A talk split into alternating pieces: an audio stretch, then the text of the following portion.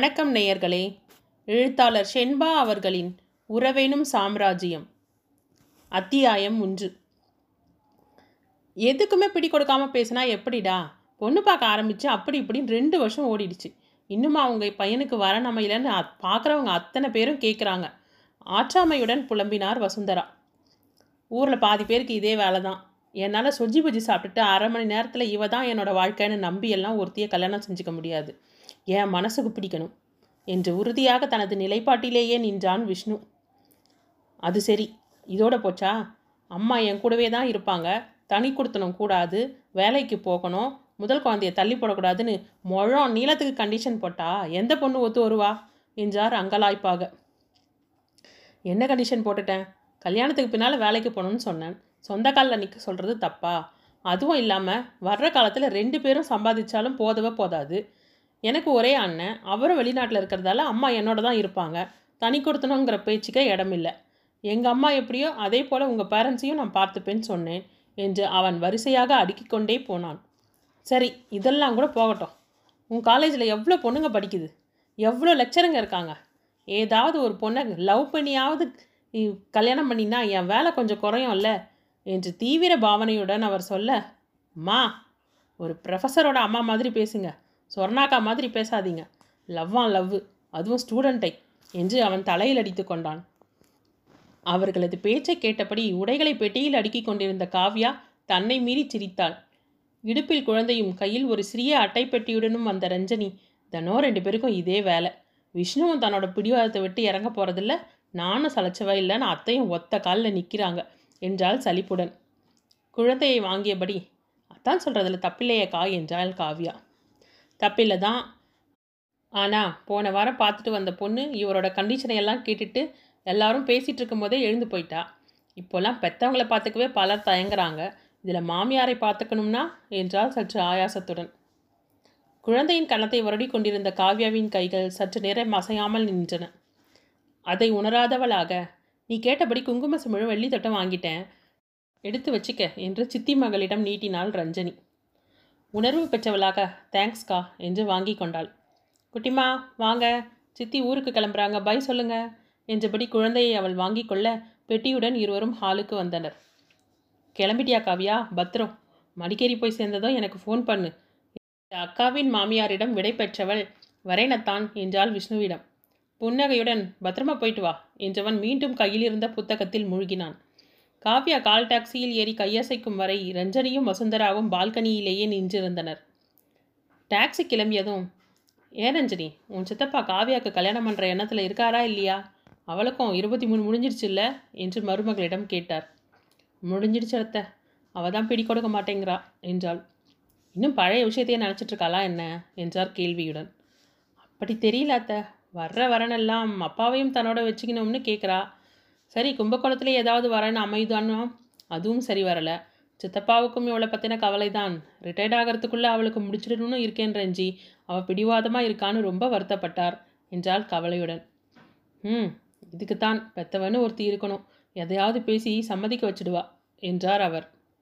உங்களே மாதிரியாம்மா? என்று உள்ளே இருந்து குரல் கொடுத்தான் விஷ்ணு. பாத்தியா உன் குழந்தனுக்கு கொழுப்ப? என்று அவர் கடுப்புடன் சொல்ல ரஞ்சினி சிரிப்பை அடக்கி கொண்டாள். அவள் ஊருக்கு திரும்பி போகிறதுக்குள்ளே நீங்கள் கொஞ்சம் புத்தி சொல்லி அனுப்புங்க அத்தை. சித்தப்பா நேற்று கூட உங்கள் பிள்ளைகிட்ட சொல்லி வருத்தப்பட்டாராம் என்றவள் குழந்தையுடன் உள்ளே சென்றாள். ம் நான் பெத்ததே சொல்கிறத கேட்க மாட்டேங்குது என்று ஆச்சாமையுடன் புலம்பியவர். இந்த காலத்து பசங்களுக்கு பெத்தவங்களோட கவலை எங்கே புரியுது? கனவு லட்சியன் வாய் கிழிய பேசுதுங்க என்று புலம்பிக் கொண்டே வீட்டிற்குள் வந்தார் வசுந்தரா. அத்தியாயம் ரெண்டு. பனிபடர்ந்த மலைமுகடுகள். பச்சை பசேலின திரும்பிய இடமெங்கும் கண்ணுக்கு குளுமையும் மனத்திற்கு இனிமையையும் வாரிக் கொடுக்கும் கூர்கின் அழகை மனதிற்குள் நிறைத்தபடி அந்த திருமண மண்டபத்தை வந்தடைந்தான் சுரேந்தர். அவனது மனம் உற்சாகத்தில் மிதந்து கொண்டிருந்தது. சமீபமாக மனத்தில் தோன்றியிருந்த வெறுமை இப்போது சென்ற இடம் தெரியவில்லை. முழுதாக ஏழு ஆண்டுகளுக்குப் பிறகு நண்பர்கள் அனைவரையும் ஒரே இடத்தில் சந்திக்கப் போவதுதான் இந்த உற்சாகத்திற்கு காரணம் என்ற எண்ணத்துடன் மண்டபத்தின் உள்ளே நுழைந்தான். விழிகள் நண்பர்களைத் தேட அவர்களும் அவனை கண்டுகொண்டு குதூகலத்துடன் கையசைத்தனர். கல்யாண மாப்பிள்ளையுடன் சேர்ந்து ஐவரும் பள்ளி மேற்படிப்பிலிருந்து கல்லூரி வரை ஒன்றாக பயின்றவர்கள். வேலைக்கு சென்று ஓராண்டு வரை அவ்வப்போது சந்தித்து கொண்டவர்கள் வேலையின் காரணமாக வெவ்வேறு பகுதிக்கு பிரிந்து செல்ல ஃபோனில் பேசிக்கொள்வதே அரிதாக போனது. தனது நட்ப வட்டத்தில் முதல் திருமணம். நிச்சயம் இதில் சந்தித்தே தீர வேண்டும் என்ற காரணத்திற்காகவே அனைவரும் வந்திருந்தனர். இசை கச்சேரி ஒரு புறம் செவிகளை அதிர வைத்து கொண்டிருந்தாலும் அவர்களுக்கு அதெல்லாம் ஒரு பொருட்டாகவே தெரியவில்லை. பொதுவான விசாரிப்பிற்கு பிறகு பார்வை மணமக்களின் மீது விழுந்தது. வாழ்த்த வந்தவர்களிடமிருந்து பரிசையும் வாழ்த்தையும் பெற்றுக்கொண்டு தனது வருங்கால மனைவிக்கு அவர்களை அறிமுகப்படுத்தி இந்த மாப்பிள்ளையை சுவாரஸ்யமாக பார்த்து கொண்டிருந்தனர். கல்யாணம்னாலே காத தூரம் ஓடினவன். ஆனால் நம்ம செட்டில் அவனுக்கு தான் முதல்ல கல்யாணம் என்று சிரிப்புடன் சொன்னான் ஒருவன். வாயை திறந்து பேசுகிறவங்கள கூட நம்பலாம். ஆனால் கமுக்கமாக இருக்கிறவங்கள நம்பக்கூடாதுன்னு சும்மாவா சொன்னாங்க? என்றான் இன்னொருவன். பின்னே இவனுக்கு கைப்புள்ளன்னு பேர் வச்சதே அதனால தானே என்று இன்னொருவன் கூற அங்கே சிரிப்பலை பரவியது. அடுத்து சுரேந்தரோட கல்யாணம் தான். நிச்சயத்துக்கும் தான் நம்ம போக முடியலை. கல்யாணத்தில் எல்லாரும் சேர்ந்து கலக்கிடுவோம் என்று அவர்கள் பேசி சுரேந்தருக்கு அந்த பேச்சு ஓப்பானதாக இல்லை. ஆனாலும் சமாளித்து கொண்டு போலியான ஒரு சிரிப்புடன் நடித்து கொண்டிருந்தான். மனம் பழைய நினைவுகளில் நீந்த துடித்தது. மீண்டும் அந்த காலத்திற்கு சென்று விட மாட்டோமா என்று ஏக்கத்தில் தவித்தது. ஆயினும் நிதர்சனத்தை யாராலும் மாற்ற முடியாதே. மக்களிடம் அன்பளிப்பை கொடுத்துவிட்டு நண்பர்களுடன் இறங்கி வந்த சுரேந்தர் இசை கச்சேரியில் ஒலித்த பாடலை கேட்டு சட்டென நின்றான். மற்றிருந்த ஆற்றில் காட்டாறு பாய்ந்ததைப் போல அவனது மனத்தின் எண்ணச் சுழல் கட்டவிழ்ந்து சுழன்றடித்தது. வேரூன்றி விட்டதைப் போல நின்றிருந்தவனை நண்பர்கள் தட்டி அழைத்தனர். என்னடா ஃப்ரீஸ் ஆகி நிற்கிற வா நேரமாகுது.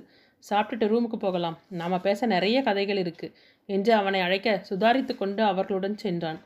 மனம் ஏனோ எதிலுமே லைக்கவில்லை அரைகுறையாக உணவை முடித்து கொண்டு வந்தவன் யாரோ? காவ்யா என்று அழைக்கும் குரலில் சட்டென திரும்பி பார்த்தான். அவனது விழிகள் அலைப்பாய்ந்தன. ஆனால் அவன் எதிர்பார்த்த காவ்யா மட்டும் அவனது பார்வையில் அகப்படவில்லை. அங்கே வந்து அவனது நண்பர் மச்சான் நாளைக்கு வந்து சைட் அடிச்சுக்கலாம் கிளம்பு என்று அவனது தோளில் கையை போட்டு அழைத்துச் சென்றான்.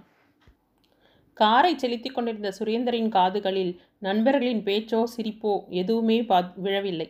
அவனது நினைவுகள் மொத்தத்தையும் களவாடி கொண்டவரின் ஞாபகங்களில் மூழ்கி கிடந்தான். இரட்டை ஜடையுடன் துள்ளிக்கொண்டு தனது வீட்டிற்கு வரும் காவ்யாவே மீண்டும் மீண்டும் அவனது எண்ணங்களில் மெய்ப்பொருளாக ஆனாள்.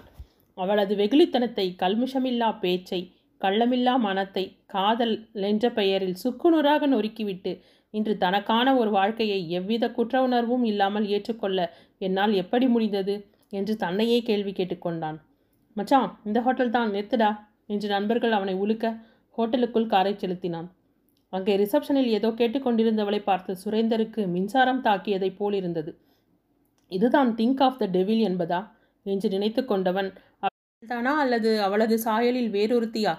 என்ற ஆராய்ச்சியில் மூழ்கத் துவங்க அதற்கு இடம் கொடாமல் Kavya room number three one two என்றபடி அங்கே வந்தாள் ஒருத்தி.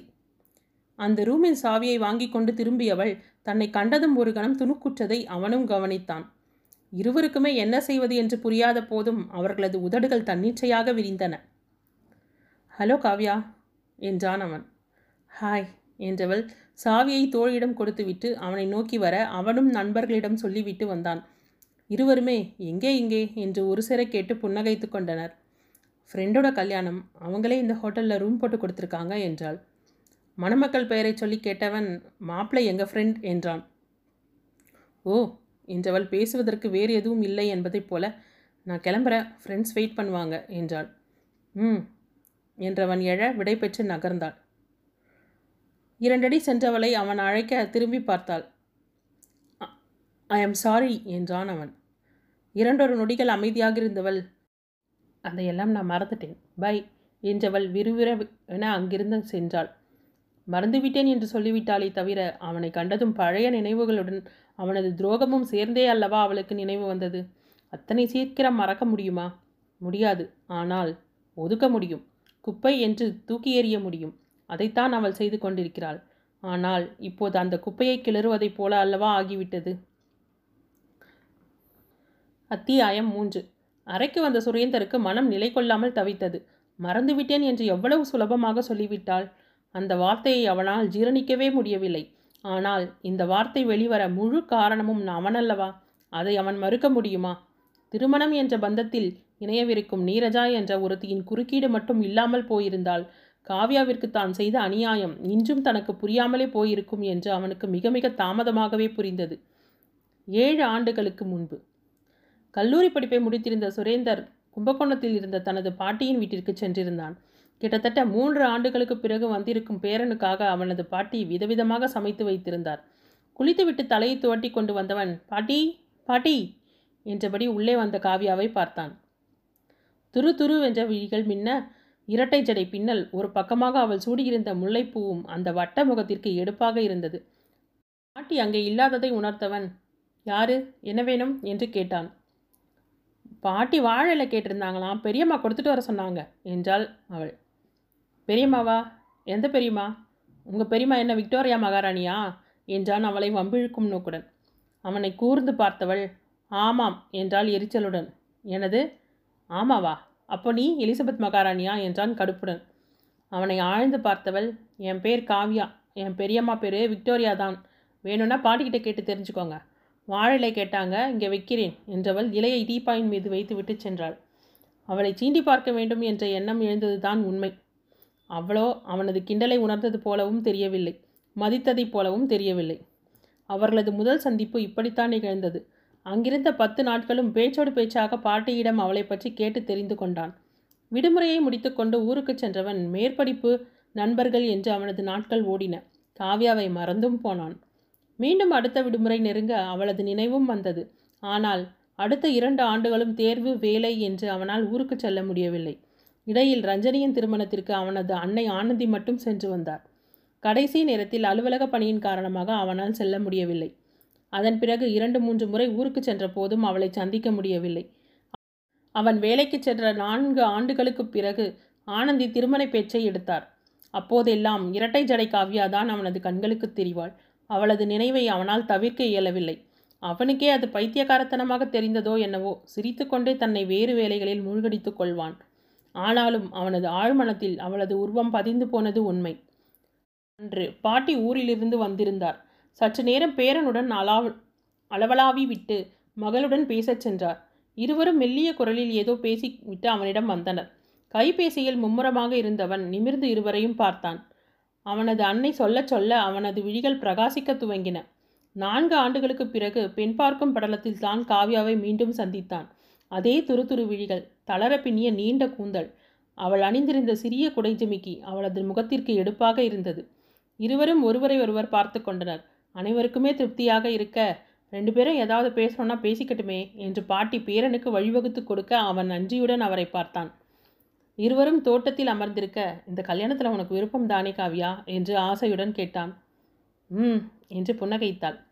அடுத்து என்ன பேசுவது என்று அவனுக்கு புரியவில்லை. ஆர்வத்துடன் என்னை முத முதல்ல பார்த்தப்போ உனக்கு என்ன தோணுச்சு? என்று கேட்டான்.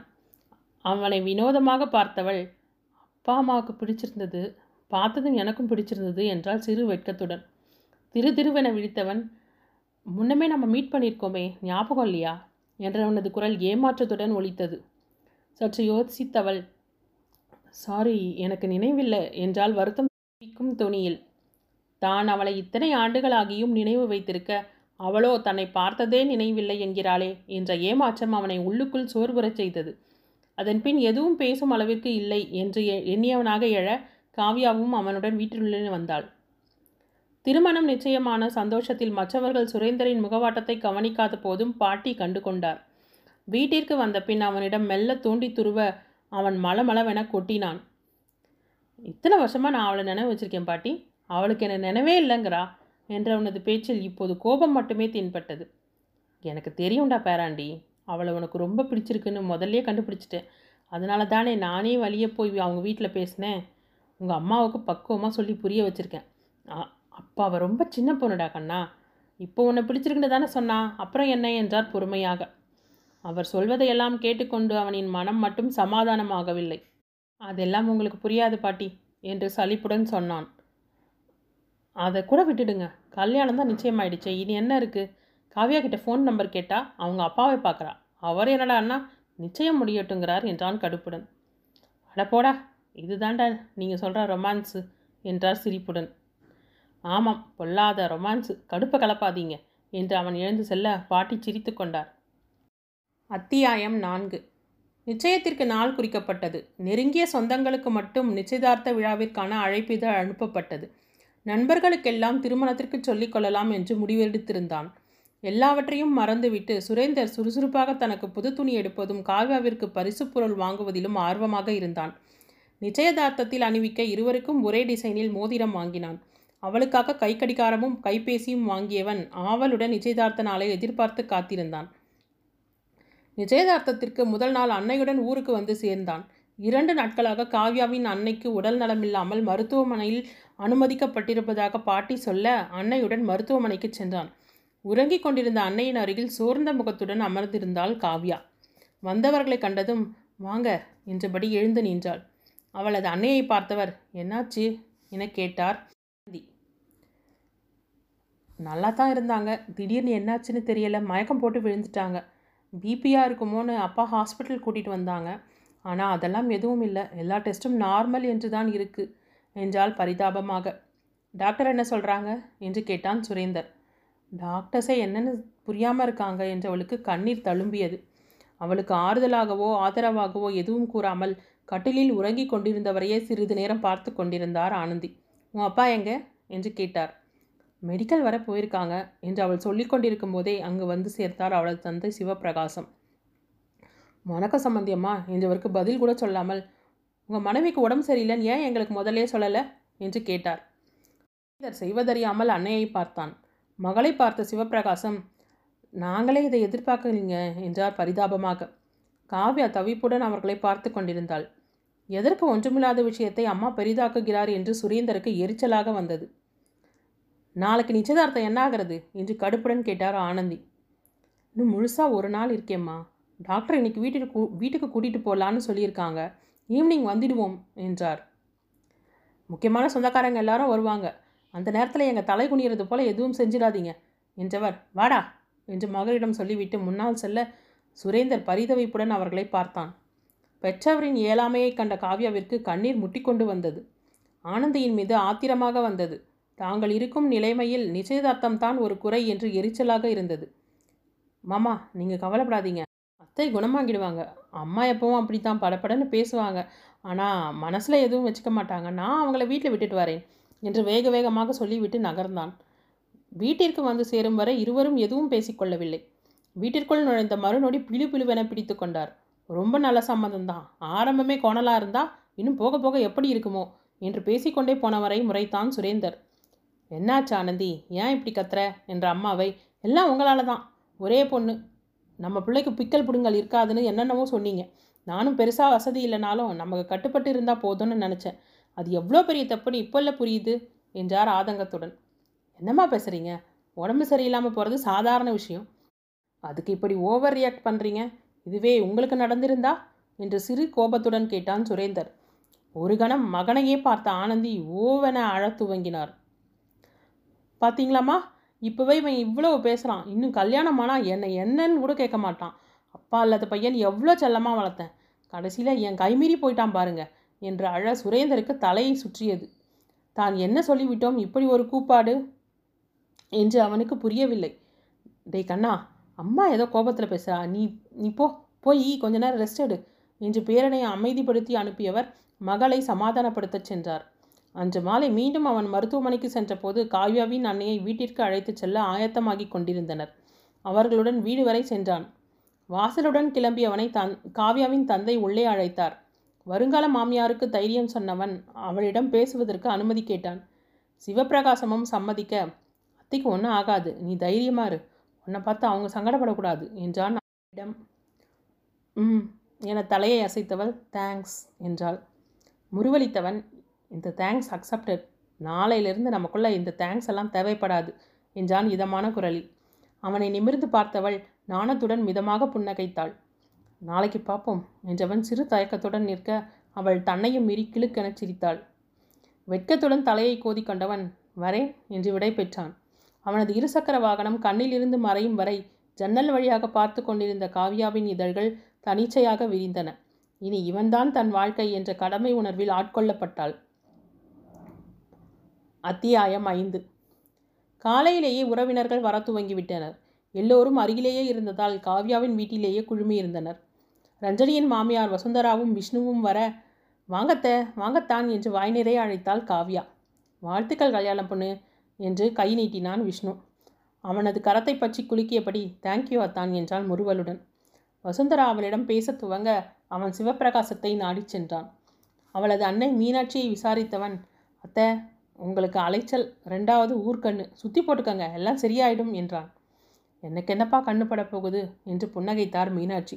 பின்ன காலாகாலத்தில் எல்லாமே நடக்கிறது கண்ணு தானே மீனா? என்றபடி அங்கே வந்தார் வசுந்தரா. பெண்கள் இருவரும் பேச துவங்க விஷ்ணு ஏமாம்மா காவ்யாவுக்கு இவ்வளோ சீக்கிரம் கல்யாணம் பண்ணி நிச்சயம் பண்ணிட்டீங்க? இப்போதான் படிப்பை முடிச்சிருக்கா? அவள் நல்லா படிக்கிற பொண்ணு மேற்கொண்டு படிக்க வச்சிருக்கலாமே. அது மட்டும் இல்லாமல் இந்த காலத்தில் பொண்ணுங்க சொந்த காலில் நிற்கணும் அது அவங்களுக்கு அவசியமும் கூட. என்று சிவபிரகாசத்திடம் மென்குரலில் பேசினான். நீ சொல்கிறதெல்லாம் சரிதான்ப்பா. நான் ரிட்டையர்ட் ஆக இன்னும் அஞ்சு வருஷம் தானே இருக்குது என்கிட்ட இந்த வீட்டை தவிர பெருசாக எந்த சொத்து பத்தும் கிடையாது. கொஞ்சம் நகை சேர்த்து வச்சுருக்கோம். நல்ல இடமாவும் இருந்தது. அவங்களும் எந்த டிமாண்டும் பண்ணலை. முடிச்சிட்டோம். கல்யாணத்துக்கு பிறகு அவள் படிக்கட்டுமே என்றார். அனைத்தையும் கேட்டுக்கொண்டவன் சரிங்க மாமா. காலையில் மைசூரில் இருந்தாகணும். இப்போ கிளம்பினாலே வீட்டுக்கு போக மிட் நைட் ஆகிடும். இல்லைனா நைட் டிரைவ் பண்ணிட்டு போகணும். தூக்கம் இருக்காது. இன்றைக்கே ஊருக்கு கிளம்புறேன் என்றான். என்னப்பா இவ்வளோ நாள் கழித்து வந்திருக்க? ரஞ்சியும் மாப்பிளையும் இல்லாத குறையை நீ வந்து தீர்த்துட்டேன்னு நினச்சிட்டு இருக்கோம் என்றார் அவர். அதுக்காகத்தான் மாமா கூட்டிகிட்டு போகலாம்னு வந்தேன். அம்மா இருக்காங்களே என்றவன் அங்கே வந்த காவ்யாவிடம் கவி உன் உட்பியோட ஃபோட்டோ காட்டேன். நேரில் தான் பார்க்க முடியாது. ஃபோட்டோவில் பார்த்துக்கிறேன் என்றான். தந்தையை பார்த்தவள் என்கிட்ட இல்லைத்தான் என்றாள். மாமாவும் அத்தை எதுவும் சொல்ல மாட்டாங்க என்றான் குறும்புடன். உண்மையாகவே என்கிட்ட ஃபோட்டோ எதுவும் இல்லைத்தான் என்றாள் அவள். ம் நம்புறேன். விடு என்றான் சிரிப்புடன். அதற்குள் அம்மாடி ஃபோட்டோ பீரோ ட்ராயரில் இருக்கு. கொண்டு வாடா என்று மகளிடம் சொன்னார் சிவபிரகாசம் இருக்கட்டும் மாமா. அன்னி மெயிலில் ஃபோட்டோ அனுப்பியிருந்தாங்க. காவ்யாவை கலாட்டா பண்ணலாமே தான் கேட்டேன் என்றவன் அனைவரிடமும் விடை பெற்று கிளம்பினான். காவ்யாவின் பிறந்த வீடு அந்த அந்த காலத்திய வீடு. முன்கட்டு பின்கட்டு என்று தனித்தனியாக இருக்கும். பெரிய வீடு என்பதால் நிச்சயதார்த்தத்தை வீட்டிலேயே வைத்திருந்தனர். மாலையில் மாப்பிள்ளை வீட்டினர் வந்து சேர்ந்தனர். சிரித்தபடி இருந்தாலும் ஆனந்தியின் மனம் சஞ்சலத்திலேயே இருந்தது. சம்மந்தி அம்மாவை விசாரித்தவர் காவ்யாவின் அறைக்கு சென்றார். அங்கே அவளது வலது கரத்தை பிடித்தபடி பேசிக்கொண்டிருந்தார் சுரேந்தரின் பாட்டி. மகளை கண்டதும் சட்டென அவளது கரத்தை மறைத்தபடி அவர் நிற்க ஆனந்தி இருவரையும் மேலும் கீழுமாக பார்த்தாள். என்ன காவ்யா? என்றார் சற்று மிரட்டலாக. அது மத்தியானம் பாய்லர் கரண்டை எடுக்கும்போது கை தவறி நெருப்பு என் கையில் விழுந்துருச்சுங்க அத்தை. என்று வெந்து சிவந்திருந்த கரத்தை காட்டினாள். ஆனந்தியின் முகத்தில் எள்ளும் கொள்ளும் வெடித்தது. உர்ரென்ற முகத்துடன் வெளியே வந்தார். யாரிடமும் எதுவும் பேசவில்லை. வெளியே வந்த பாட்டி மகளை சமாதானப்படுத்துவதை விட ஆக வேண்டிய விஷயத்தை பார்ப்பதே நல்லது என்ற முடிவுடன் தட்டமாத்திக்கலாமே என்றார். சுரேந்தரின் பெரியப்பா தட்டு மாற்றிக்கொள்ள காவியாவை நிச்சயப்பட்டு உடுத்தி அழைத்து வந்து அவன் அருகில் அமர வைத்தனர். அவளது விழிகள் கலங்கி இருந்தன விஷயத்தை பாட்டியின் மூலம் அறிந்திருந்த சுரேந்தர் அவளது கரத்தை தட்டி கொடுத்து எல்லாம் சரியாகிடும் காவியா நான் பார்த்துக்கிறேன் என்று ஆறுதலாக சொன்னான். சட்டென அவளது கண்கள் அணையுடைக்க உதட்டை அழுந்த கடித்து கொண்டாள். ஒரு வழியாக நிச்சயதார்த்தம் முடிந்து அனைவரும் கிளம்பிய பின் சரியான இடத்துல தானே ஜாதகம் பார்த்தீங்க? என்று கேட்ட ஆனந்தியை புரியாமல் பார்த்தனர் காயாவின் பெற்றோர். அம்மா ப்ளீஸ் என்று சுரேந்தரை முறைத்தவர் எல்லாமே ஆரம்பத்துலேருந்து தப்பு தப்பாகவே நடக்குது. என் மனசே சரியில்லை. எனக்கு இருக்கிறது ஒரே பிள்ளை. அவன் நல்லா இருக்கணுங்கிறது தான் என் ஆசை. நீங்கள் திரும்பவும் ஜோசியரை பார்த்து ஏதாவது பரிகாரம் செய்யணும்னா செஞ்சிடுங்க என்று என்றார் உத்தரவிடும் குரலில். பெண்ணை பெற்றவர்கள் எதுவும் சொல்ல முடியாமல் தலையை மட்டும் ஆட்டினர். நாங்கள் கிளம்புறோம். பரிகாரம் முடிச்சிட்டு சொல்லுங்கள் அப்புறமா கல்யாண வேலையை பற்றி பேசலாம் என்றவர் அவர்களுக்கு பேச இடம் கொடாமல் எழுந்து வெளியே செல்ல அவர்கள் திகைத்து நின்றிருந்தனர். ஏதோ சொல்ல நினைத்த சுரேந்தரும் எதுவும் சொல்லாமல் செல்ல காவ்யா பிரமை பிடித்ததைப் போல நின்றிருந்தாள். வீட்டிற்கு வந்த சுரேந்தருக்கு தலையை வலித்தது. சந்தோஷமாக ஆரம்பித்த எல்லாமே இப்போது சங்கடத்தில் வந்து நின்று விட்டதை எண்ணி எரிச்சலுடன் அமர்ந்திருந்தான். வெளியே அம்மாவும் பாட்டியும் காரசாரமான விவாதத்தில் ஈடுபட்டிருக்க அவனுக்கு கடுப்பாக இருந்தது. பாக்கெட்டில் இருந்த மோதிரத்தை எடுத்து பார்க்க அவனுக்கு வேதனையாக இருந்தது. முதன் முதலில் அவளுக்காக ஆசையாக வாங்கிய மோதிரம். அவளுக்கு அணிவிக்க முடியாமல் போனதில் ஏமாற்றமாக வந்தது. அறைக்குள் அமர்ந்திருப்பதே அவனுக்கு கழுத்தை இருக்குவதைப் போல இருக்க எழுந்து தோட்டத்திற்கு சென்றான். கிணற்றின் மீது அமர்ந்தவன் தண்ணீரில் தெரிந்த நிலவின் பிம்பத்தையே வெறித்து பார்த்தான். இரட்டை ஜடை காவியாவின் கள்ளங்கபடமற்ற அழகு முகம் அலையலையாக தெரிய மெல்ல புன்னகைத்தான். இன்றைக்கு இல்லாவிட்டால் என்ன? இன்னொரு நாள். தனிமையில் எங்களுக்கான நேரத்தில் போட்டுவிட்டால் போகிறது என்று எண்ணிக்கொண்டே வீட்டிற்குள் வந்தான். அத்தியாயம் ஆறு. நாச்சியார் கோவில் குளக்கரை. காவியா பதட்டத்துடன் சுற்றும் முற்றும் பார்த்தபடி இருக்க அதற்கு நேர்மாறாக உல்லாசமான மனத்துடன் அவள் அருகில் அமர்ந்திருந்தான் சுரேந்தர். காவ்யா என்று அவளது வழக்கரத்தை அவன் பற்ற அவள் சட்டென இழுத்து கொண்டாள். அவனது முகம் சிவந்து போனது. அவளை இங்கே வரவைப்பதற்கு அவன் பட்ட பாடு அவனுக்குத்தானே தெரியும். அவனது உணர்வுகளை புரிந்து கொள்ளாமல் இருப்பவளின் உதாசீனத்தால் அவனது விழிகளில் கடுமை தோன்றியது. அதை கண்டவள் தயக்கத்துடன் தப்பாக எடுத்துக்காதீங்க. இது சென்னை இல்லை. இங்கே எல்லோருக்கும் என்னை நல்லா தெரியும். இப்படியெல்லாம் கல்யாணத்துக்கு முன்னே தனியாக உட்கார்ந்து பேசினா தப்பாக நினைப்பாங்க. புரிஞ்சுக்கோங்க என்று கெஞ்சலுடன் சொன்னாள். ஏற்கனவே அத்தை என் மேலே கோபமாக இருக்காங்க. நம்ம தனியாக பேசுகிறது தெரிஞ்சால் என்ன நடக்குமோன்னு எனக்கு பயமாக இருக்குது என்றால் அச்சத்துடன். கொஞ்சம் வாயை மூடுறியா? நான் உங்ககிட்ட தனியாக பேசணும்னு நாலு நாள் ஆஃபீஸ்க்கு லீவ் போட்டுட்டு வந்திருக்கேன். என் ஃபீலிங்ஸ் உனக்கு புரியவே இல்லையா? உனக்கு மட்டும்தான் பிரச்சனை இருக்கா? எனக்கு இல்லையா? எல்லாத்துக்கும் முகத்தை தூக்கி வச்சுட்டு இருந்தால் சரியாகிடுமா? என்றான் கோபத்துடன். அவளுக்கு அழுகையில் மூக்கு விடைத்தது. சமாளித்து கொண்டு உதட்டை கடித்தபடி அமர்ந்திருந்தாள். சற்று நேரம் மௌனமாக இருந்தவன் உன்கிட்ட எவ்வளவோ பேசணும்னு நினச்சி வந்தேன். என்று எரிச்சலை உள்ளடக்கிய குரலில் சொன்னவன் சரி போகட்டும். இது என்னோட கிஃப்ட் என்று ஒரு மொபைலை அவளிடம் கொடுத்தான்.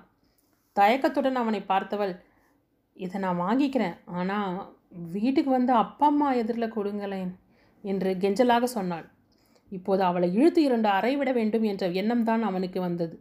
நீண்ட மூச்செடுத்து தனது ஆத்திரத்தை கட்டுப்படுத்தி கொண்டான். சட்டென எழுந்தவன் கிளம்பலாம் என்றவன் அவளது பதிலுக்கு காத்திருக்காமல் நடக்க ஒரு பக்கம் சற்று ஏமாற்றமாக இருந்தாலும் மறுபக்கம் நிம்மதியாக இருந்தது அவளுக்கு. அவளை பஸ் ஏற்றி விட்டவன் தனது பைக்கில் கிளம்பினான். கட்டுப்பாடான கிராம பின்னணியில் வளர்ந்த காவ்யாவின் பயம் அவனுக்கு எரிச்சலையும் கோபத்தையும் தான் அதிகமாக்கியது. அவளது நிலையிலிருந்து எண்ணி பார்க்கவோ அவளுக்கு தன்னைப் போலவே ஆசைகள் இருந்தாலும் அவற்றை வெளிப்படுத்த முடியாத ஒரு பின்புலத்தில் அவள் இருக்கிறாள் என்று புரிந்து கொள்ளவோ அவன் தயாராக இல்லை. வீட்டிற்கு சென்ற காவ்யா அவன் வருவான் என எதிர்பார்த்திருக்க மறுநாள் அவன் ஊருக்கு கிளம்பி சென்று விட்டதை தனது தந்தையின் மூலம் அறிந்தவளுக்கு ஏமாற்றமாக இருந்தது. தனது பேச்சு அவனை வேதனைப்படுத்தி இருப்பதை அறிந்து வருத்தமாக இருந்தது. வேலையில் மூழ்கியிருந்த சுரேந்தர் தனது மொபைல் ஒலிக்க எடுத்தான்.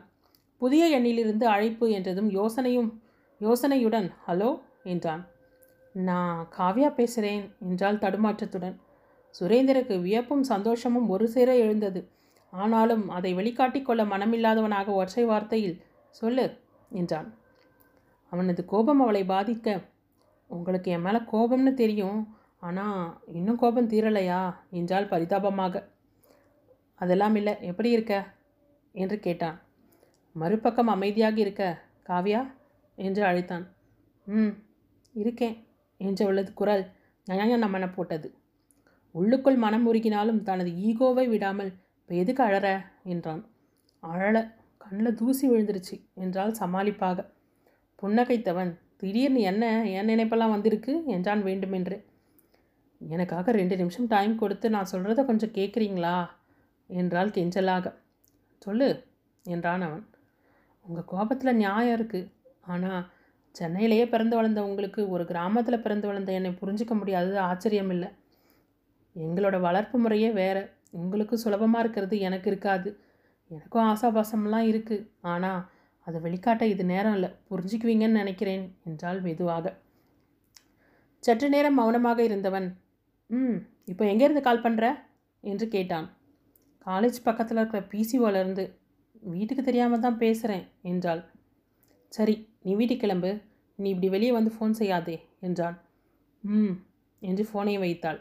அன்று ஞாயிற்றுக்கிழமை அன்னையை பரிசோதனைக்காக மருத்துவமனைக்கு அழைத்து சென்று வீட்டுக்கு வீட்டிற்கு திரும்பி வந்த காவ்யா வாசலில் காத்திருந்த சுரேந்தரை கண்டதும் ஆச்சரியமும் சந்தோஷமும் அடைந்தாள். ஆட்டோவிலிருந்து இறங்கியவள் வாங்க பாட்டிமா வாங்க என்று சுரேந்தரையும் வரவேற்றவள் கதவை திறக்கச் சென்றாள். பின்னாலேயே இறங்கிய சிவப்பிரகாசமும் மீனாட்சியும் அவர்களை வரவேற்று உபசரித்தனர். மீனாட்சியை பற்றி விசாரித்து கொண்டனர். பின்னர் பொதுவாக பேசினார்கள். அவர்கள் கேட்டுக்கொண்டபடி மதிய உணவையும் அங்கேயே முடித்து கொண்டனர். பேச்சு திருமண விஷயத்தை நோக்கி செல்ல தம்பி பெரியவங்க நாங்கள் பேசிகிட்ருக்கோம் நீ காவியா கிட்ட என்னவோ கேட்கணும்னு சொன்னியே போய் பேசேன் என்றவர் சிவபிரகாசத்திடம் உங்களுக்கு ஒன்றும் ஆட்சேபனை இல்லையே? என்று கேட்டார். அவரும் சங்கடத்துடன் அஞ்சு நிமிஷம் பேசுறதுல என்ன இருக்குது போய் பேசுங்க என்றவர் மகளை அழைத்து அம்மாடி தம்பி ஏதோ பேசணுமாம்? அப்படி டைனிங்கில் உட்காந்து பேசுங்க என்றார். ம் சரிப்பா என்றவள் முன்னால் செல்ல அவன் பின்னால் நடந்தான். டைனிங் ஹாலில் அவர்கள் அமர்ந்திருந்த இடம் ஹாலில் இருப்பவர்கள் பார்வையில் படும்படி இருந்தது. சிரித்து கொண்ட சுரேந்தர் உங்கள் அப்பா செம்ம ஷார்ப். நீ ஏன் இப்படி இருக்கேன்னு இப்போ புரியுது என்றாள். புன்னகைத்தவள் புரிஞ்சா சரி என்றாள் மெதுவாக. தனக்கு பிடித்ததை முதலில் அவன் சொல்ல அவளும் பகிர்ந்து கொண்டாள். துள்ளி திரிந்ததொரு காலம் பாட்டு எனக்கு ரொம்ப பிடிக்கும் என்று அவன் சொல்ல அவள் உற்சாகத்துடன் எனக்கும் அந்த பாட்டு தான் ஃபேவரட் என்றால் வேகமாக. அவன் சுருதி செரா மென்குரலில் பாட அவள் கலகலவென நகைத்தாள். ஓகே நான் பாத்ரூம் சிங்கர் நீ பாடையும் பார்ப்போம் என்றான். மாறாமல் அவள் பாட அவன் அவளையே பார்த்து கொண்டிருந்தான். குரலையும் மெய்மறந்து பாடிக்கொண்டிருந்தவளின் முகபாவங்களையும் ஆர்வத்துடன் தனக்குள் உள்வாங்கிக் கொண்டிருந்தான். அத்தியாயம் ஏழு. பத்து நாட்களுக்கு பிறகு வேலைகளை முடித்துவிட்டு ஆசுவாசமாக அமர்ந்திருந்த ஆனந்திக்கு அவரது அன்னையிடமிருந்து தொலைபேசி அழைப்பு வந்தது. பதட்டத்துடன் பேசிய அன்னையின் பேச்சை கேட்ட ஆனந்திக்கு எப்படி வினையாற்றுவது என்றே தெரியவில்லை. சற்று நேரத்தில் தன்னை ஆற்றுப்படுத்தி கொண்டு மகனுக்கு அழைத்தார். சுரேந்தர் காவியோட அம்மா இறந்துட்டாங்களாம். ரெண்டு நாள் லீவ் சொல்லிட்டு வா என்றார். அடுத்த ஒரு மணி நேரத்தில் இருவரும் கும்பகோணம் நோக்கி கிளம்பினர். அவர்கள் சென்று சேர்ந்தபோது உடலை எடுக்க தயாராக இருந்தனர். அடுத்த மூன்று மணி நேரத்தில் எல்லாம் முடிந்து இடுகாட்டிலிருந்து அனைவரும் வந்து சேர்ந்தனர். அங்கிருந்த நான்கு மணி நேரமும் ஆனந்தி காவ்யாவின் அருகில் கூட செல்லவில்லை. அழுது கொண்டிருந்தவளை பாட்டிதான் ஆறுதலாக அனைத்தபடி அமர்ந்திருந்தார். மகன் உள்ளே வருவதைக் கண்ட ஆனந்தி எழுந்து சுரேந்தர் இப்படியே கிளம்பு என்றார் மகனிடம். அமைதியாக இருந்த வீட்டில் அவரது குரல் அனைவருக்குமே நன்றாக கேட்டது. திகைத்து விழித்தவன் அம்மா காவ்யா என்று ஏதோ சொல்ல ஆரம்பிக்க போகும்போது சொல்லிட்டு போகக்கூடாது வா என்றார் கட்டளையாக. அவனும் வேறு வழியின்றி அவருடன் கிளம்பினான். வீட்டிற்கு வந்து குளித்துவிட்டு இருந்த மாவில் இருவருக்குமாக தோசை ஊற்றி எடுத்து வந்தார் ஆனந்தி. அவன் தனக்கு எதுவும் வேண்டாம் என்று சொல்ல அவர் மட்டும் உண்டுவிட்டு தாழ்வாரத்தில் வந்து அமர்ந்தார்.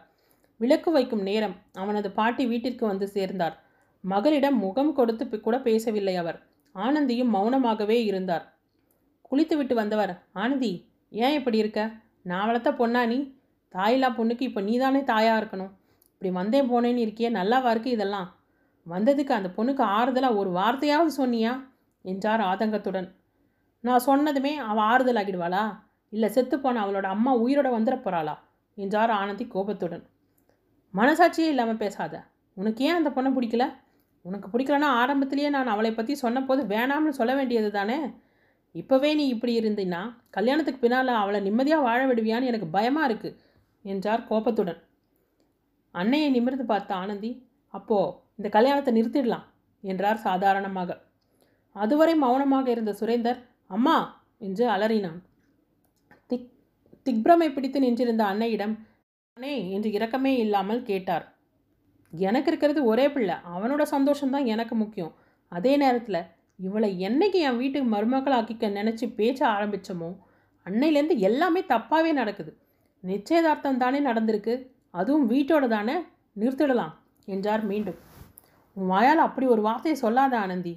ஏற்கனவே பெத்தவ இல்லாமல் நொந்து போயிருக்க குடும்பத்தை நீயும் உயிரோட கொண்டுடாத என்றார் வேண்டுதலாக. பெற்றவரின் வார்த்தைக்கே மதிப்பில்லாத போது தன்னுடைய பேச்சு எங்கே எடுபட போகிறது என்ற எண்ணத்துடன் வாயை மூடிக்கொண்டிருந்தான் சுரேந்தர்.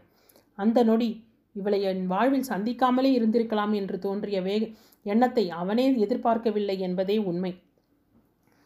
காலையில் நிதானமாக எழுந்து வந்த ஆனந்தி மணியை பார்த்தார். ஏழரை ஆகியிருந்தது. இவ்வளவு நேரமாகியும் வாசல் கதவு அடைந்தே கிடப்பதை பார்த்தவர் முகத்தை கழுவிக்கொண்டு அன்னையின் அரைக்கதவை தட்டினார். முகம் ஒரு பக்கமாக கோணிக்கொண்டு வாயில் நுரை தள்ளியபடி கிடந்த அன்னையை கண்டதும் அம்மா! என்று கதறிக்கொண்டே அவரை தூக்கினார். தலை ஒரு பக்கமாக துவண்டு விழ சுரேந்தர்! என்று அவர் அலற மாடியில் இருந்தவன் அடித்து பிடித்து கொண்டு ஓடி வந்தான். அடுத்த இரண்டு மணி நேரத்திற்கு அவனால் இலகுவாக மூச்சு கூட விட முடியவில்லை. சிவியர் ஸ்ட்ரோக் என்று சாதாரணமாக சொல்லிவிட்டு சென்ற டாக்டரை மௌனமாக பார்க்கத்தான் முடிந்தது. பத்து நாட்கள் மருத்துவமனையில் இருந்தவரை அங்கிருந்தே சென்னைக்கு அழைத்து சென்று விட்டனர். சுரேந்தர் அன்னையை சமாதானப்படுத்த முனைந்த போதெல்லாம் அவர் மௌனத்திலேயே அவற்றை ஒதுக்கி தள்ளினார். மூன்று மாதங்கள் ஓடிவிட்டன. சுரேந்தரிடமிருந்து ஏதேனும் தகவல் வரும் அல்லது அவனாவது நேரில் வருவான் என்று எதிர்பார்த்த காவ்யாவிற்கு ஏமாற்றம் மட்டுமே கிட்டியது. பாட்டியின் உடல்நிலை அவனது வேலை என்று தனக்கே சில காலம் சமாதானம் சொல்லிக் கொண்டிருந்தாள். ஒரு கட்டத்தில் இந்த நம்பிக்கையை வைத்துக்கொண்டு எதுவும் செய்ய முடியாது என்ற முடிவுக்கு வந்திருந்தாள். அன்று வீட்டிற்கு வந்திருந்த அவளது பெரியப்பாவும் பெரியம்மாவும் மாப்பிள்ளையின் வீட்டில் பேசலாம். அவர்கள் அமைதியாக இருந்தால் நாமும் இருக்க முடியுமா? பெண்ணை பெற்றவர்கள் ஆயிற்றே என்று சிவப்பிரகாசத்தை வற்புறுத்த ஆரம்பித்தனர். மூவருமாக கிளம்பி சென்னைக்கு சென்றனர். அவளது மனத்துள் சிற சிறிதாக ஒரு நப்பாசை இருந்தது. ஆனால் திரும்பி வந்தவர்கள் முகங்களை கண்டதுமே அவளுக்கு பதில் தெரிந்து போனது. மகளின் முகத்தை கண்ட சிவப்பிரகாசம் தனது முகத்திலேயே அரைந்து கொண்டு அழலானார். அதை தாழ இயலாதவளாக. அப்பா எனக்கு நீங்கள் மட்டும் போதும். எனக்கு கல்யாணமே வேண்டாம்ப்பா. நான் உங்கள் கூடவே இருந்துக்கிறேன் என்ற மகளை அணைத்து கொண்டு அழ மட்டுமே அந்த அப்பாவி தந்தையால் முடிந்தது.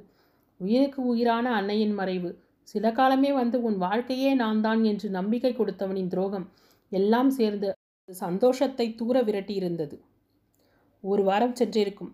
தோட்டத்தில் துணிகளை அவள் உலர்த்தி கொண்டிருக்க காவ்யா என்ற பாசமான அழைப்பில் திரும்பி பார்த்தாள். ரஞ்சனியை கண்டதும் அக்கா என்று ஓடிச் சென்று அவளை அணைத்து கொண்டாள். இருவருக்குமே அங்கே பேச ஆயிரம் விஷயங்கள் இருந்த போதும் அழுகை மட்டுமே அங்கே பிரதானமாக இருந்தது. இருவரும் கட்டிக்கொண்டு அழுததை அந்த குடும்பமே மௌன கண்ணீருடன் வேடிக்கை பார்த்தது. உன்னை அந்த கடவுள் இவ்வளவு சொதிச்சிருக்க வேணாம் காவ்யா என்று மூத்தவள் அழ இளையவள் மனம் விட்டு கதறிக்கொண்டிருந்தாள் பெரியப்பா சித்தப்பா பெண்களாக இருந்த போதும் இருவரும் உடன் பிறந்தவர்களைப் போலவே எப்போதும் இணைப்பிரியாமல் சுற்றி கொண்டிருப்பர்.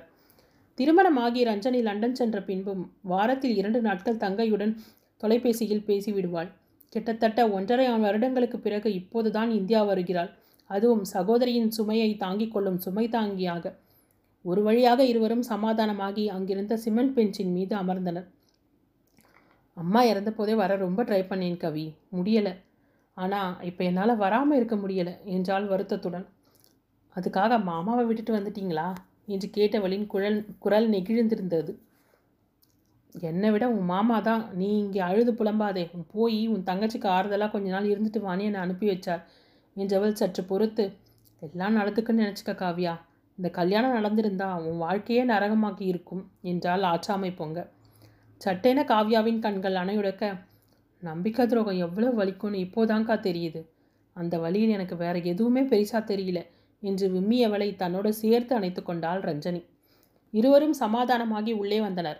அங்கே விஷ்ணு அவளது தந்தையுடன் அமர்ந்து பேசிக்கொண்டிருந்தான் புலிவிழந்து மெலிந்திருந்தவளை பார்த்தவனுக்கு பரிதாபமாக இருந்தது. ஆயினும் அதனை வெளிக்காட்டி கொள்ளாமல் அப்பா ரெண்டு பேரும் பேசி முடிச்சுட்டு வந்தாச்சா? இப்போவாவது போய் கொஞ்சம் காஃபி போட்டு கொண்டு வாங்களேன் என்றான் கிண்டலாக. சாரியத்தான் அக்காவை பார்த்ததும் எல்லாத்தையும் மறந்துட்டேன் என்றவள் சமையலறைக்கு செல்ல ரஞ்சனி சித்தப்பாவுடன் அமர்ந்து பேசி கொண்டிருந்தாள். காஃபி அருந்தியபடி இரண்டு பேரும் கிளம்புங்க. இன்னைக்கு லஞ்ச் நம்ம வீட்டில் எல்லோருக்கும் என்றான் விஷ்ணு. மறுத்த இருவரையும் ரஞ்சனி வற்புறுத்தி வீட்டிற்கு அழைத்துச் சென்றாள். அன்று மாலையே விஷ்ணு ஊருக்கு புறப்பட்டான். காவியாவை தனியாக அழைத்தவன். காவியா உனக்கு இருபது வயசு கூட ஆகலை. உன்னோட வாழ்க்கையில் நான் இன்னும் எதையுமே ஆரம்பிக்கலை. அதனால் எல்லாமே முடிஞ்சு போனதை போல் முடங்கி போகாத. உலகம் ஆயிரம் பேசும். நீ அவங்க முன்னால் வாழ்ந்து காட்டு. படி வேலைக்கு போ. இந்த உலகம் எவ்வளோ பெருசுன்னு உனக்கு அப்போ புரியும். இந்த கூட்டுக்குள்ளேயே முடங்கி கிடக்க நீ கூண்டு கிளி இல்லை. சிறக விரித்து பறக்க வேண்டிய ராஜாளி. எங்கே விட்டு கொடுக்கணுமோ விட்டு கொடு. எங்கே கொடுக்கக்கூடாதோ அங்கே கூடாது. உன்னோட தன்மானத்துக்கும் சுயமரியாதைக்கும் தான் என்றைக்குமே மதிப்பு. அதை மட்டும் யாருக்காகவும் எந்த நேரத்திலும் விட்டு கொடுத்துறாது. ஆமாம்டா நான் இப்படித்தான் தைரியமாக தலை நிமிர்ந்து நில்லு. மற்றவங்க சொல்கிறதால நீ ராசி இல்லாதவளோ அதிர்ஷ்டம் இல்லாதவளும் கிடையாது. மண்ணோட மண்ணாக இருக்கும்போது வைரத்துக்கு என்றைக்குமே மதிப்பில்லை. உன்னை நீயே பட்டத்திட்டிக்கோ அப்போது உன்னோட மதிப்பு என்னன்னு இந்த உலகம் புரிஞ்சுக்கும். பேசுகிறவங்க பேசட்டும். அப்போல்லாம் உன்னோட காது கேட்காது இருந்து இருக்க கற்றுக்க நம்ம மனசாட்சிக்கு நாம் பயந்தா போதும். ஊரில் இருக்கிறவனோட வாய்க்கெல்லாம் பயந்தா நாம் வாழவே முடியாது. அடுத்த முறை உன்னை பார்க்கும்போது பழைய காவியாவாக பார்க்கணும். ஓகே? என்றான் புன்னகையுடன். அவனது பேச்சு உண்டாக்கிய தன்னம்பிக்கையுடன் தலையை ஆட்டியவள் நிச்சயமாத்தான் என்றாள் உற்சாகத்துடன். அனைத்தையும் யோசித்தபடி அமர்ந்திருந்த காவியாவை என்னடி தூங்கலையா? மணி பன்னெண்டாக போகுதே என்றாள் அவளது தோழி. இதோ வந்துட்டேன் நீஞ்சவள் சென்று படுக்க உறக்கம் அவளை அணைத்து கொண்டது.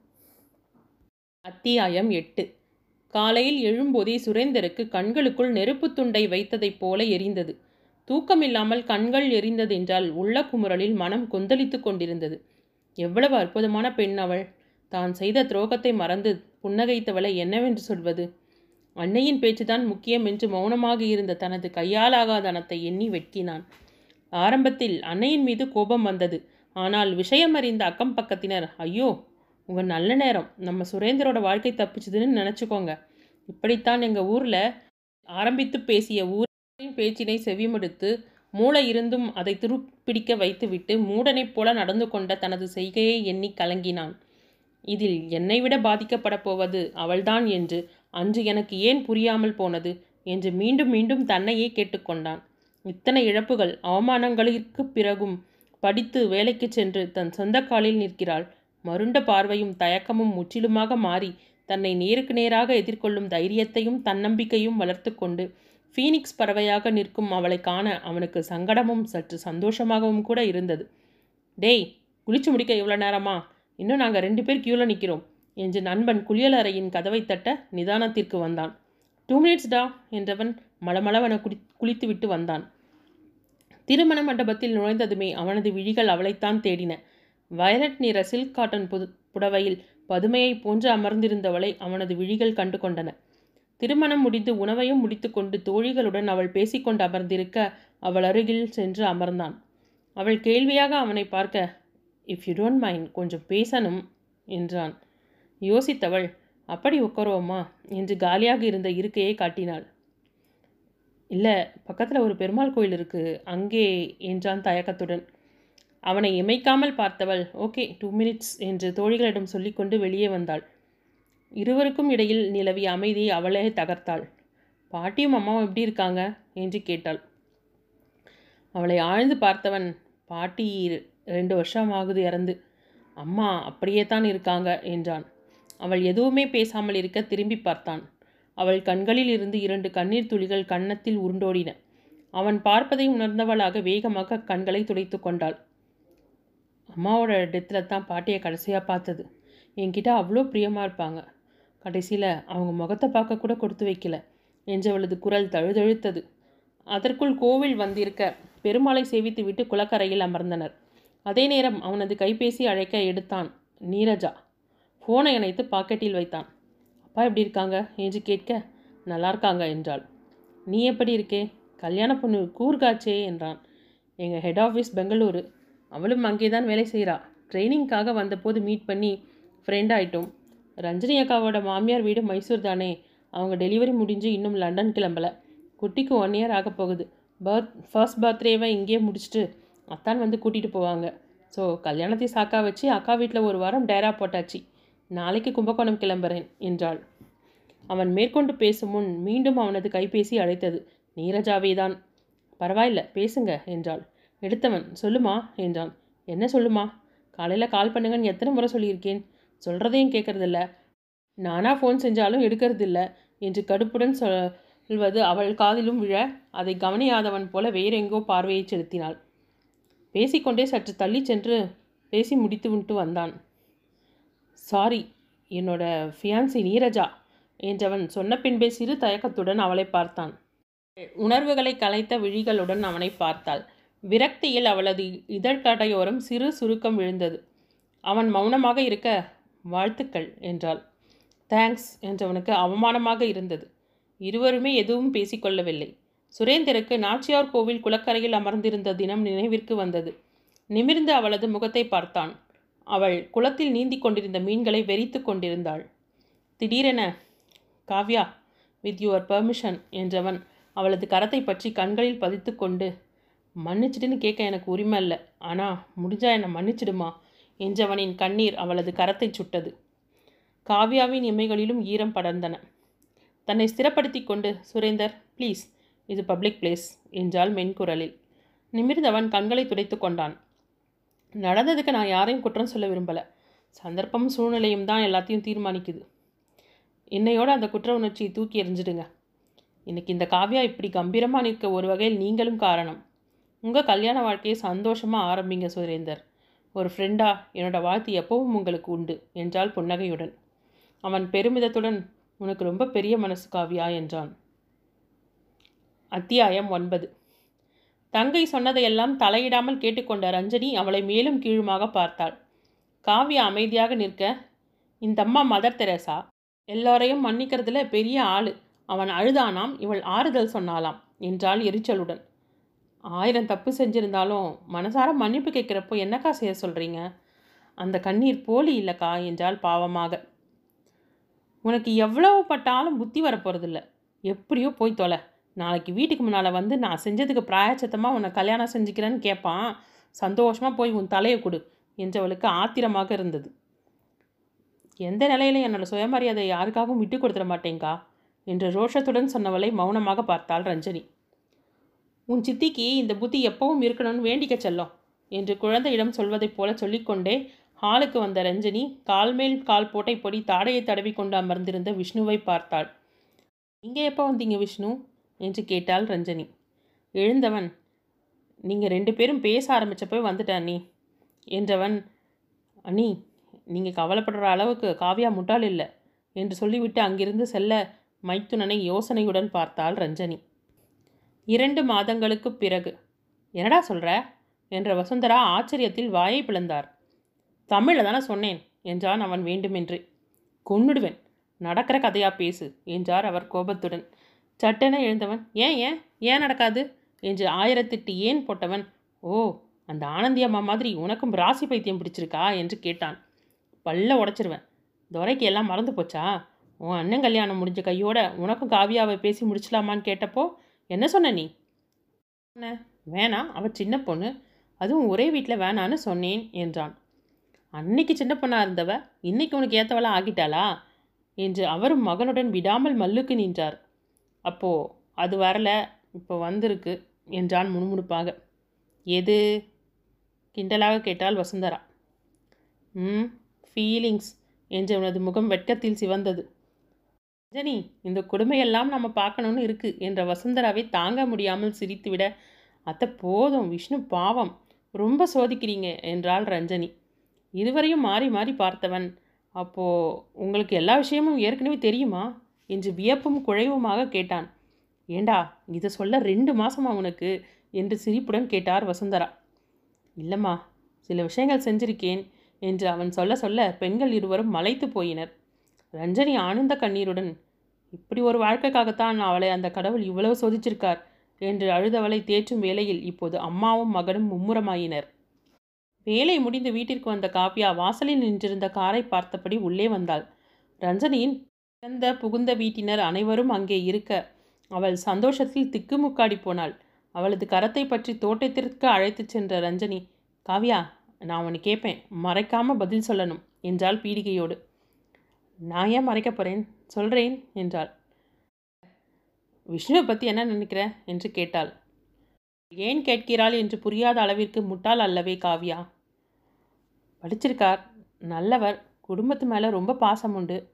இதுக்கெல்லாம் மேலே என்னோட இந்த மாற்றத்துக்கு முழு முழு காரணமும் அவர்தான் என்றாள். நான் ஏன் கேட்டேன்னு உனக்கு தெரியும் என்றாள் ரஞ்சனி. ம் என்று த தலையை குனிந்தபடியே ஆட்டினாள். ரஞ்சனி அமைதியாக இருக்க ஆனால் அக்கா என்று அவளுக்கு மேற்கொண்டு பேச்சு எழவில்லை. மனதில் இருப்பதை சொல்ல தயக்கமாக இருந்தது. மறுபக்கமாக திரும்பி மாமரக்கிளையை ஆதாரமாக பற்றி கொண்டாள். உங்களுக்கு தெரியாததில்ல அப்பாவை கும்பகோணத்தில் விட்டுட்டு என்னால் மைசூர் வர வர முடியாது. அப்பாவும் மைசூர் வரமாட்டாங்க. இதை நான் ஏற்கனவே சொல்லியிருக்கேன். இப்பவும் என்றவள் முடிக்காமல் பாதியில் நிறுத்தினாள். ரஞ்சனியிடமிருந்து எந்த சப்தமும் வராமல் போக திரும்பி பார்த்தவள் உரசிவிடும் அளவிற்கு நெருக்கத்தில் நின்றிருந்த விஷ்ணுவை கண்டதும் வேகமாக பழையபடி மரக்கலையை பற்றி கொண்டு நின்றாள். சரி இதுக்கு ஒரு தீர்வை நான் சொன்னா என்னை கல்யாணம் செஞ்சுக்க சம்மந்தமா? என்று ஆழ்ந்த குரலில் கேட்டான் விஷ்ணு. அவள் உதட்டை கடித்தபடி மரத்தின் பட்டையை நகத்தால் பீத்து கொண்டிருக்க பாவம் அந்த மரம். ஆனால் கொடுத்து வச்ச மரம் என்றான் ஊடலாக. சட்டைனா அவள் கையை இறக்கி கொள்ள ஒன்று பண்ணேன். என் கை அந்த மரத்தை விட சாஃப்டாக இருக்கும். பிடிச்சிக்க என்றான். அவள் திணறலுடன் நான் போறேன். என்று குனிந்து மறுபக்கம் வருவதற்குள் அவன் அவளது கரத்தை பற்றி திருப்பினான். இதெல்லாம் நல்லதில்லை. நான் போகணும். என்று அவளது இதயம் படபடவென துடித்தது. நான் கேட்டதுக்கு பதில் சொல்லிட்டு போ என்று கையை விடுவித்தான். என்ன? என்றாள். தீர்வை நான் சொல்கிறேன் கல்யாணத்துக்கு சம்மதம்னு நீ சொல்லு என்றான். முதல்ல சொல்லுங்க. மாமாவும் ஊரை விட்டு வரமாட்டார். நீயும் அப்பாவை விட்டுட்டு வரமாட்ட. அதனால் மாப்பிள்ளை தஞ்சாவூர் காலேஜில் ப்ரொஃபஸராக ஜாயின் பண்ணிட சொல்லிடலாம். மாப்பிள்ளையோட அம்மாவும் ரொம்ப வருஷமாக சொந்த ஊருக்கு போய் செட்டில் ஆகணும்னு இருந்தாங்க. ஆனால் பையன் அங்கே வேலை செஞ்சதால் அங்கேயே இருக்க வேண்டியதாக போச்சு. இப்போது மாமாவோட ப்ராப்ளமும் சால்வ் உன்னோட ப்ராப்ளமும் சால்வ் மாப்பிள்ளையும் இன்றைக்கி வேலையில் ஜாயின் பண்ணிட்டார். ஸோ அவங்க அம்மா ப்ராப்ளமும் சால்வ் இப்போ கடைசியாக இருக்கிறது அவரோட கல்யாணம். பொண்ணு ஓகே சொல்லிட்டா இருக்கும் அந்த ப்ராப்ளமும் சால்வ் ஆகிடும் என்றான் குறும்புடன். அவன் சொல்ல சொல்ல அவளது விழிகளிலும் மனத்திலும் தோன்றிய சந்தோஷத்தை உரைக்க வார்த்தைகள் இல்லை. விழிகள் கலங்கின. கல்யாண பொண்ணே இன்னும் எவ்வளோ நேரம் வெயிட் பண்ணுறது ஓகே சொல்கிறது தானே? என்றான் குறுகுறு பார்வையுடன். சிரிப்பை அடக்கிக் கொண்டு கண்களை துடைத்து கொண்டவள் அப்பா கிட்ட கேளுங்க என்று சொல்லிவிட்டு ஒரே ஓட்டமாக வீட்டிற்குள் ஓடினாள். திரும்பவும் முதல்ல இருந்தா? என்று அவன் போலியாக அலற மகளின் வெட்கம் நிறைந்த முகமும் வருங்கால மாப்பிள்ளையின் கூக்குரலும் அவ் வீட்டிலிருந்த அனைவரின் மனங்களையும் செவிகளையும் நிறைத்தன. சுபம்